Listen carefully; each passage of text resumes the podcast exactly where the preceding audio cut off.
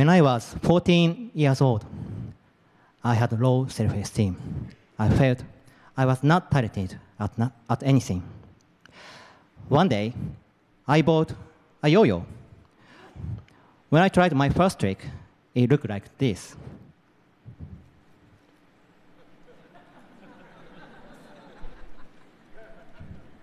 I couldn't even do the simplest trick, but it was very natural for me because I was not dexterous and hated all the sports. But after one week of practicing, my throws became more like this.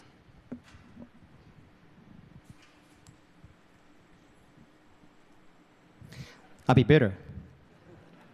I thought the yo-yo is something for me to be good at for the first time in my life. I found my passion. I was spending all my time for the practicing. It took me hours and hours a day to build my skill up to the next level.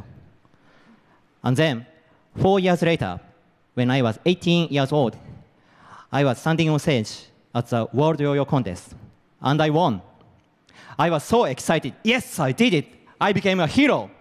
I may get many sponsors, a lot of money, tons of interviews, and be on TV, I thought.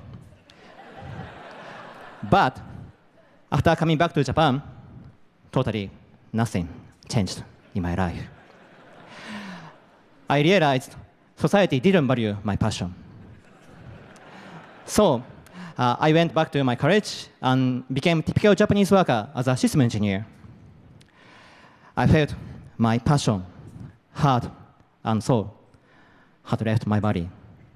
I felt I was not alive anymore. So I started to consider what I should do. And I thought I wanted to make, make my performance better.